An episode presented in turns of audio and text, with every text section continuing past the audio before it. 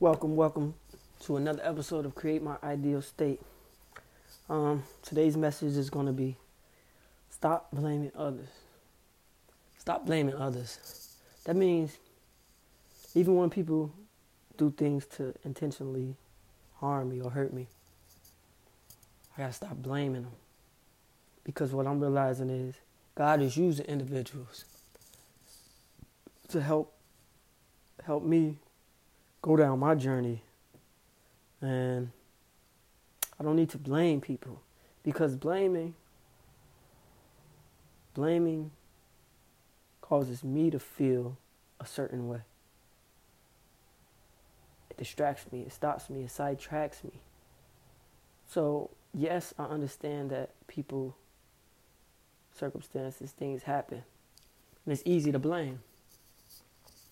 But I need not to blame. I need not to blame.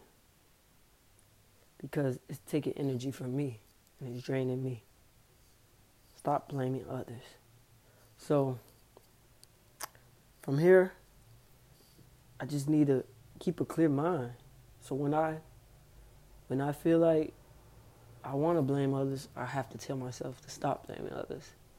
And that's what um that's what pushed me to to put this message out today. Stop blaming others because I I was about to blame other people.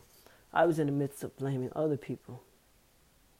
And for my feeling at the moment or my emotion, I realized that I can't blame others. So my message for today is to stop blaming others, not because